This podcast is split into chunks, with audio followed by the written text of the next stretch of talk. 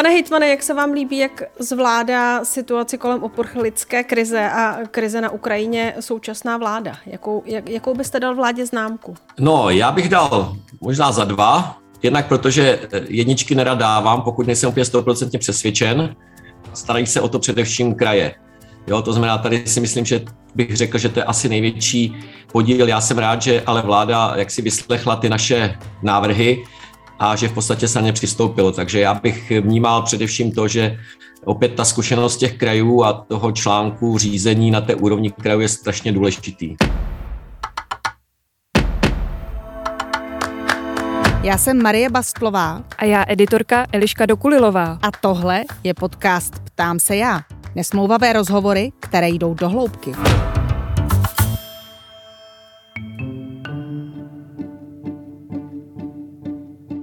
Do Česka za posledních pár týdnů dorazilo už přes čtvrt milionu ukrajinských uprchlíků. A státní zpráva a kraje teď musí vyřešit, jak se o ně postarat, jak jim sehnat důstojné bydlení, jak zajistit příspěvky na živobytí, dát jim možnost práce a dětem sehnat školu. A nesmíme přitom zapomínat na to, že k nám teď ve velké míře proudí lidé vzdělaní a střední třída, která nebyla zvyklá být bez prostředků a závislá na cizí pomoci. Ono s tím, Meliško, souvisí spoustu velmi důležitých témat. Eh, třeba to, kdo a kde uprchlíky ubytuje, tak aby to bylo důstojné dlouhodobé ubytování. Jak jim můžeme pomoci se sehnáním práce a s tím, aby pracovat mohli, protože do Česka přichází hlavně ženy s malými dětmi, pro které je samozřejmě složité eh, chodit do práce, pokud pro děti nemají hlídání. Důležité také je, jak uprchlíky uchránit před podvodníky nebo před lidmi, kteří by na nich chtěli bohatnout. Já jsem poslouchala nedávno rozhovor se sociologem Danem Prokopem, který mluvil o tom, jak klíčové je dobře dobře ukrajinské uprchlíky začlenit do společnosti, protože pokud se to podaří, tak popravdě řečeno, na tom vyděláme i my. Ano, je to tak a tohle a také trochu politiky dnes probíráme s hejtmanem Moravskoslezského kraje a místo předsedou ANO Ivo Vondrákem. Dobrý den, pane hejtmane. Dobrý den, přeji. Pane hejtmane, vy jste počátkem tohoto týdne říkal, že ve vašem kraji je hlášeno zhruba velmi přibližně pět tisíc ukrajinských uprchlíků. Kolik je to teď ke konci týdne? Jak se to číslo posunulo? Posunulo se poměrně razantně, už jsme na uh, hranici 9380, to znamená stále ten nárůst je značný, výrazný. Každý den uh, projde naším asistenčním centrem asi 560 uprchlíků, takže i my se teďka dostáváme do situace, kterou bych nazval jako přelomovou a potvrzuji slova pana premiéra v tom smyslu, že už nám nestačí ty kapacity, které jsme měli k dispozici, to znamená, to byly různé typy ubytoven, různé typy internátů, kolejí, které jsme měli v rámci, řekněme, gestce kraje k dispozici, už musíme přecházet na ten režim eh, nouzového přístřeší, to znamená dočasného nouzového přístřeší, to znamená ubytovávat ty uprchlíky v tělocvičnách a různých sálech, což samozřejmě, samozřejmě sebou nese další problémy. A to je prostě daný okamžik situace, ve které se nacházíme a budeme vcházet do další etapy, která bude právě o tom, co jsem teď říkal. No a jaké máte plány pro to, jakým způsobem právě hledat ten trvalejší typ ubytování, tak aby lidé v těch přechodných ubytováních mohli být co nejkratší dobu? Tak my samozřejmě souběžně už delší dobu oslovujeme všechny možné, eh, řekněme, ubytovatele, to znamená především komerční organizace, ať už jsou to různé penziony, ať už jsou to hotely těch, řekněme, nižších kategorií, protože ty drahé hotely teďka skutečně nemůžeme eh, využívat. Takže jdeme touto cestou souběžně s tím, co jsem říkal, to znamená přípravu těch tělocvičen, ale co je důležité, samozřejmě se chystá i takový ten princip dlouhodobého ubytování, to znamená, využíváme nabídky majitelů bytů. V našem případě jsou to společnost Heimstaden, která dává k dispozici 500 bytů, které bychom mohli využít. To znamená, jdeme i touto cestou, ale tyto byty se snažíme nabídnout především z pohledu Eh, řekněme, celkového balíčku, který nabízíme těm uprchlíkům. To znamená, ten byt je součástí toho, že ti lidé budou pracovat, řekněme, v rámci podniku, které poblíž toho bydlení. To znamená, už to není jenom o tom bydlení, je to už o tom životě, který, který ten život tady prostě může sebou přinést. A budete se snažit nějakým způsobem více motivovat eh, třeba i soukromníky, eh, rodiny nebo jednotlivce, aby ve svých třeba volných domech ubytovávali také ukrajinské uprchlíky, protože ono v té politické debatě padalo, že by to v podstatě mohla být i součást řešení třeba zvýšených nákladů na energie nebo zkrátka těch zvýšených nákladů na, na, na bydlení, které souvisí s tou vysokou inflací v poslední době. Tak jestli se budete o to snažit a jestli podle vás ty příspěvky, které vláda schválila na ubytování ukrajinských uprchlíků, jsou dostatečně motivační pro to, aby se lidé do toho chtěli zapojit?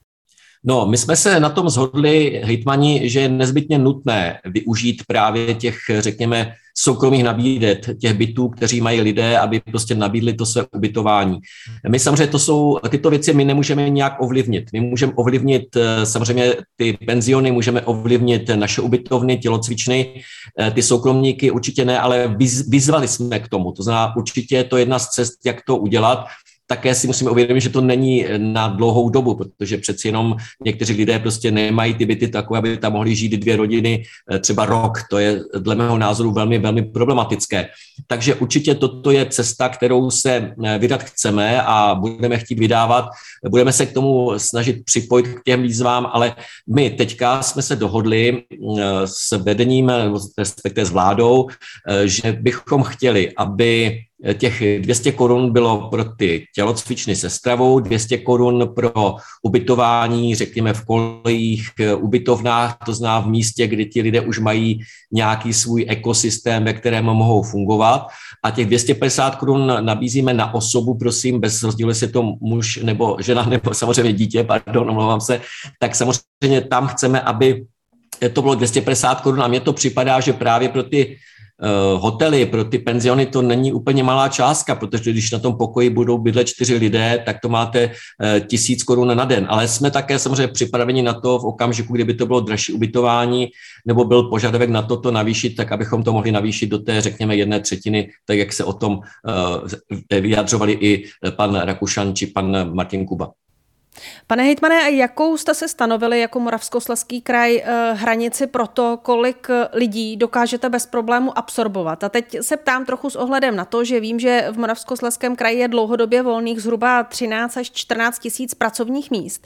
Eh, také se Moravskoslezský kraj jako jeden z více regionů v České republice potýkal s problémem odchodu lidí do, do jiných center, vylidňování zkrátka v poslední době, což znamená, že by to určitý potenciál pro absorpci nových lidí mohlo mít, ale zároveň eh, nevím, jak to ladí právě s ubytováním nebo s místem ve školách. Tak kde jste si zkrátka stanovili tu hranici? No, eh, já si myslím, že ono těžko říct, eh, ta hranice bude taková, jaká bude potřeba. To znamená, my prostě v daný okamžik nemůžeme říct stop stav a nebudeme někoho dalšího přijímat, budeme se snažit prostě ty lidi přijmout, ale jak jste říkala, to je, řekněme, v daný okamžik eh, to, co pro nás bylo velkou nevýhodou, to znamená, že ti lidé odcházeli z tohoto kraje někam jinam, tak vlastně díky tomu je tady skutečně dostatek bytů, je tady i nabídka práce, byť třeba máme 5,2% eh, míru nezaměstnanosti, tak to není pořád nic dramatického, pořád se to dá zvládat a pravda je taková, že máme na úřadech práce spoustu těch, kteří prostě jsou dlouhodobě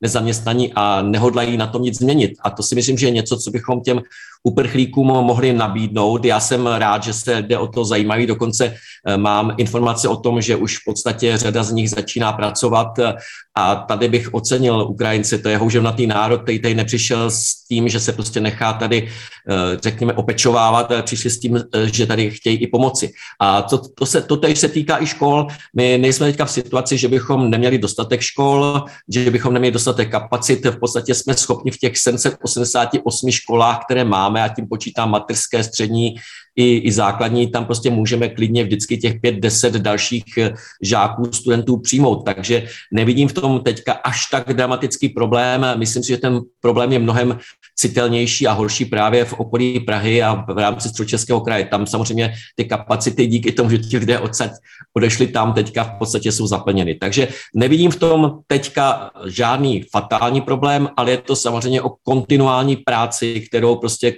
od toho, kterou k tomu musíme odvést. A o to se tady snaží dva týmy, které máme. No a možná, když zmiňujete tu kontinuální práci, ono mě samozřejmě napadá celá řada eh, provozních, řekněme, problémů, které s tímhle vším souvisí.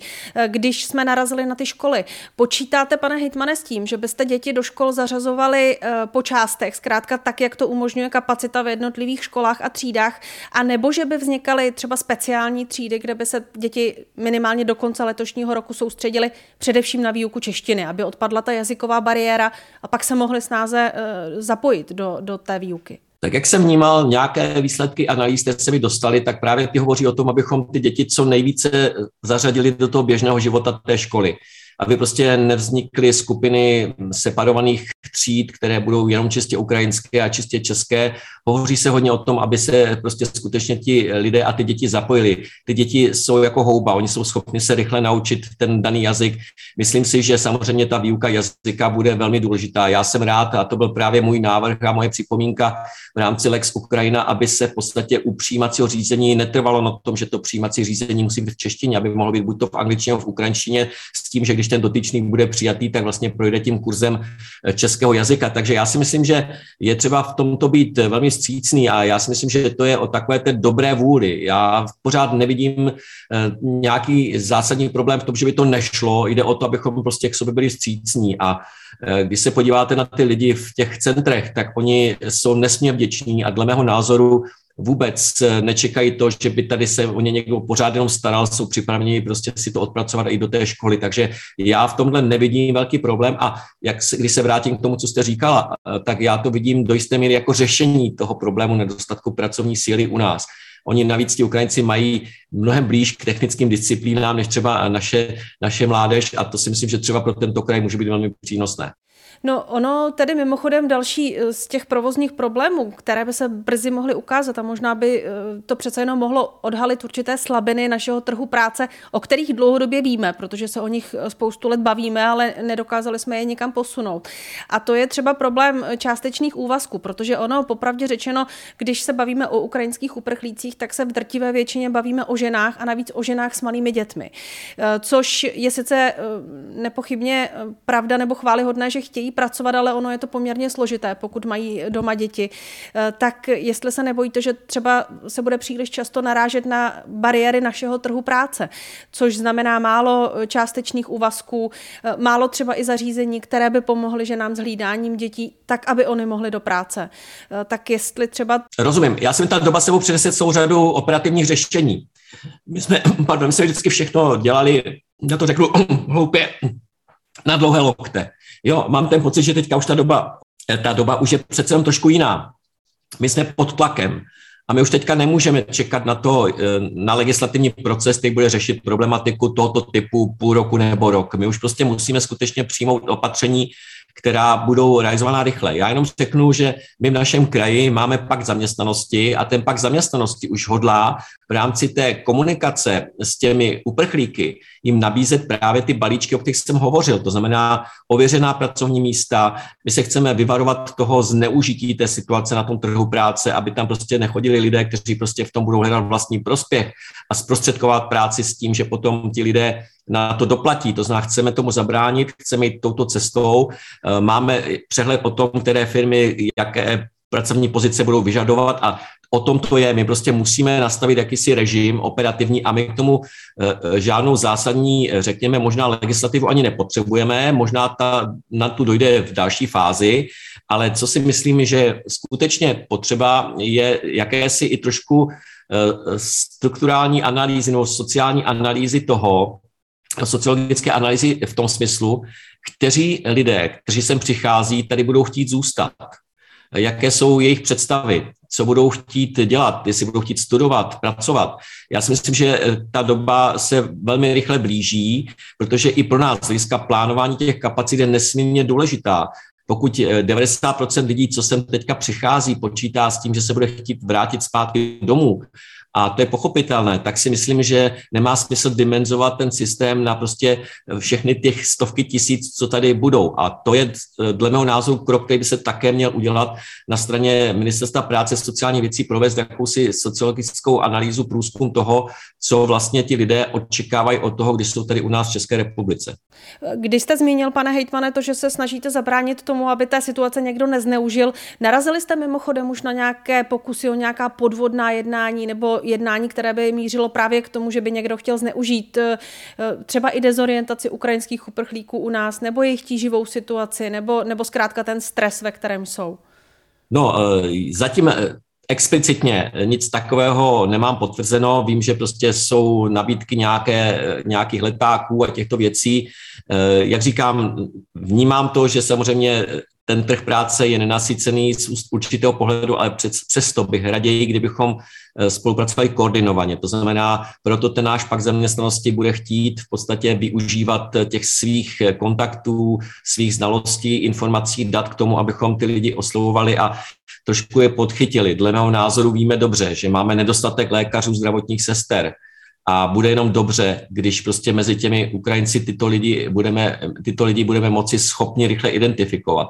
Takže proto musíme v podstatě trošku tomu víc stříc. Není to jenom o tom, že prostě tomu dotyčnému dáme nějakou dočasnou práci, možná i podřadného charakteru. Já si myslím, že pokud ten člověk tady plánuje zůstat eh, delší dobu a být skutečně právoplatným občanem České republiky, tak bude chtít využít své kvalifikace a svého vzdělání. Takže to je to, co právě bychom teďka měli udělat. Proto máme dvě skupiny pracovní. Ta jedna se stará o to ubytování, to znamená vyhledávání toho ubytování.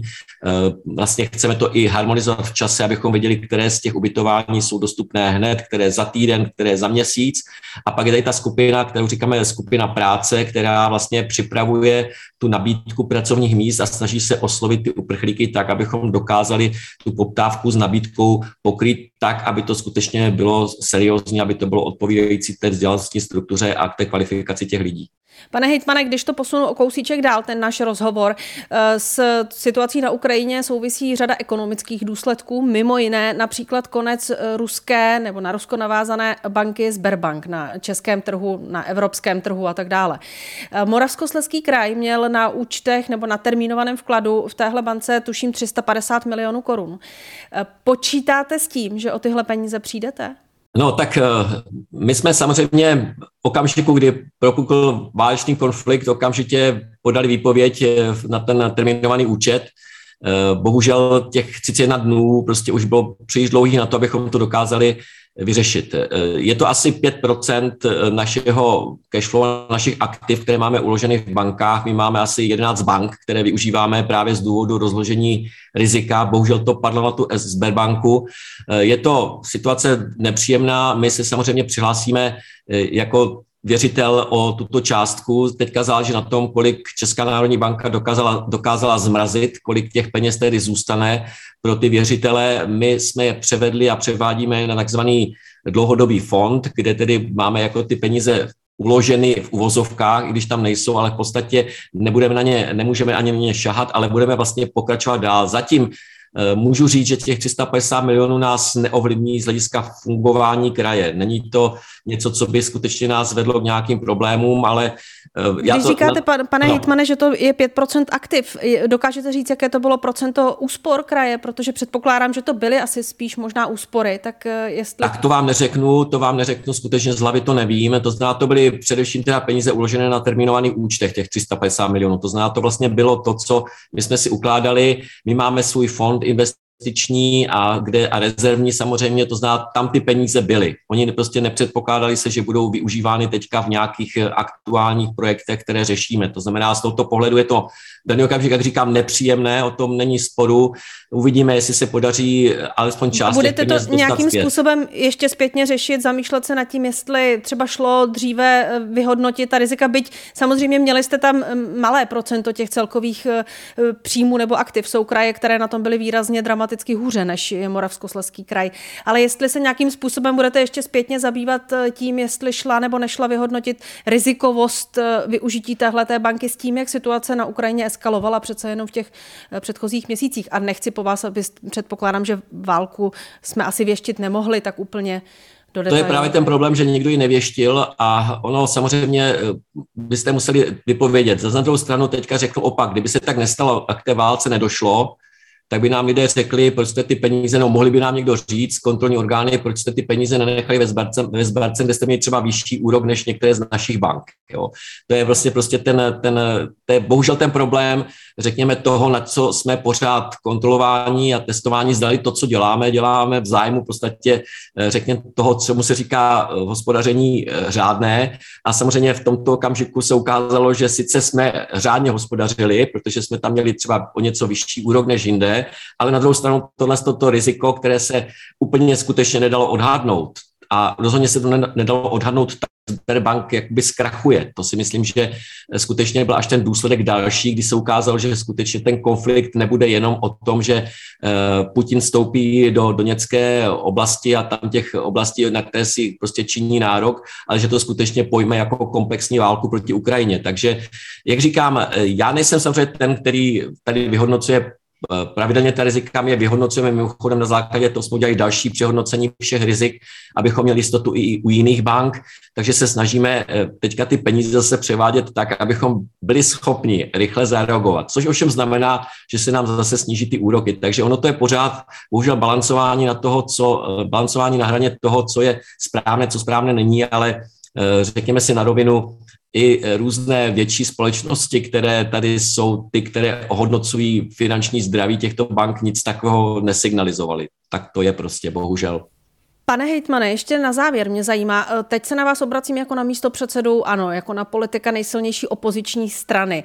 Eh, vy jste byl, eh, řekla bych, možná jediným politikem hnutí ANO, který v první moment podpořil cestu premiéra Petra Fialy na Ukrajinu do Kyjeva, kam vycestoval spolu s dalšími středoevropskými premiéry. Ostatní kolegové vašeho hnutí mlčeli v tom veřejném prostoru na sociálních sítích. Naopak spíš v poslední době jsou spojeni vaši kolegové jako Alena Šilerová, Karel Havlíček, ale i Richard Brabec eh, s velmi eh, ostrou kritikou vlády mířící k tomu, eh, že podle nich málo zasahuje vůči růstu cen pohoných hmot, cen růstu energií a tak dále. Zkrátka slyším z jejich úst a čtu z jejich sociálních sítí především velmi ostrou kritiku vlády. Jste s tím spokojen, s takovouhle politikou? Je to na místě? Nemělo by přece jenom v době tak vyhrocené, jako je ta doba současná, opozice trochu více držet eh, linku, řekla bych, nebo podporovat vládní politiku, nebo jak to vnímáte? Eh, pojďte se, já se vždycky snažím prostě se řídit svým vlastním rozumem. Eh, to znamená, vždycky dávám přednost před tím ráciem, než před, řekněme, tím politickým bojem, který je bohužel všudy přítomný a je často antagonistický. O tom není sporu, ale já teďka řeknu jednu věc, která, kterou bych tady chtěl zdůraznit. My nesmíme zapomínat na problémy našich lidí, o tom není sporu. A teďka nebudu mluvit jako politik, ani opoziční, ani koaliční, a teďka to prostě v něm vezmu jako občan. Eh, my musíme, a my jsme to deklarovali, podpořit naše uprchlíky nebo uprchlíky z Ukrajiny, musíme se o ně postarat, děláme pro to maximum a v tom má samozřejmě vláda veškerou naši pomoc, součinnost, proto i třeba v našem výboru školském prošly veškeré, veškeré návrhy zákonu bez jediného zadrhnutí, bez jediného prostě problému. E, nicméně je tady jedna věc, a to bych chtěl to upozornit. My jsme dneska tady měli návštěvu z Košického samozprávného kraje a my jsme řešili dvě věci. Řešili jsme právě uprchlickou krizi a řešili jsme problematiku energetiky, protože je to kraj, který je nám velmi podobný našemu kraji. A já si myslím, že, a to je důležité, že vláda nesmí zapomenout na to, tyto dvě věci řešit souběžně. Tam prostě není dilema to, jestli nejprve Ukrajinu a uprchlíky a pak energetiku. Bohužel ta doba je taková, že tyto věci musíme řešit souběžně. A já si myslím, že to, to bych já za sebe A máte pocit, že to se, máte pocit, že to se neděje? Protože eh, já už, mám to, prostě ono pocit, se to začalo že... řešit už před tím válečným konfliktem, že to už byly problémy, které sahají hlouběji. Tak... Eh, jako já jsem třeba byl zastáncem toho, aby se zastropovaly ceny, ceny uh, paliv, to znamená, ať už je to benzín nebo, nebo Na nafta. Na druhou stranu ale ty ceny klesají teď, jak vidíme. Teďka klesají, ale klesají díky tomu, že klesá cena, cena ropy. Jo? Čili to si myslím, že je třeba si říct na rovinu a může to zase znova vyskočit. Eh, budu v tomto naprosto na rovinu a upřímný. Řeknu, že v podstatě na rozdíl od jiných států jsme neudělali to, co jsme mohli. Jo? A když se podíváte na ten seznam všech zemí, ať už je to Francie, ať už je to Německo, ať už je no to Polsko, výs, Rakousko, tak se ti všichni... blíží Poklesu cen. No, výsledek, dobře, ale ten, tam prostě tam, víte, v čem je problém? Já se bojím toho, že samozřejmě, když dojde k nějakému poklesu, a proto jsem nechtěl, aby se prostě jenom snižovaly ceny na DPH, nebo vlastně to DPH, protože to by znamenalo, že lidé okamžitě se rozjedou k těm benzinovým pumpám a začnou si prostě plnit všechno, co prostě budou moci naplnit. Byl jsem proto, aby se v podstatě šlo i tou zastrpováním toho ceny, aby lidé měli jistotu, že prostě ty ceny zase nevyskočí zpátky. Jo? Ale prosím vás, já nejsem odborník na, na, na tuto problematiku, já jenom chci říct, a teďka prosím vás, a řeknu na rovinu, já nejsem těch, ten, který uh, chce tweetovat tyto věci tímto, tímto způsobem, protože vnímám to trošku jinak. Myslím si, že prostě tě, eh, je to téma, který, které má na starost pan Havlíček, protože je to bývalý minister uh, průmyslu a obchodu. Uh, nicméně domnívám se, a to je ten zase ten můj zkaz, který bych chtěl říct, prostě vláda musí ta dvě témata řešit souběžně. Protože v určitý okamžik, pokud se to eh, skutečně ekonomicky bude kazit, tak dojde k něčemu, co nikdo z nás nechce. Obrátí se to proti těm uprchlíkům. A to já vidím jako velké riziko. Říká náš dnešní host, kterým byl hejtman Moravskoslezského kraje, místo předseda hnutí Ano Ivo Vondrák. Děkuji vám za to, pane hejtmane, že jste si našel čas. Já také děkuji za pozvání.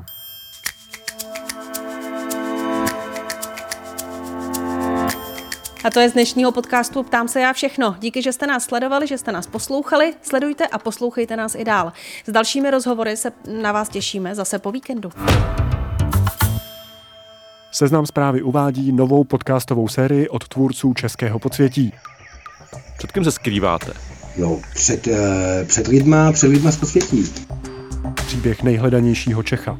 Teďko jsem, teďko jsem eh, v Senegalu, v jižním Senegalu příbramského podsvětí do senegalské džungle. Vy jste udělal díl s policií a teď čeho jste se vlastně bál?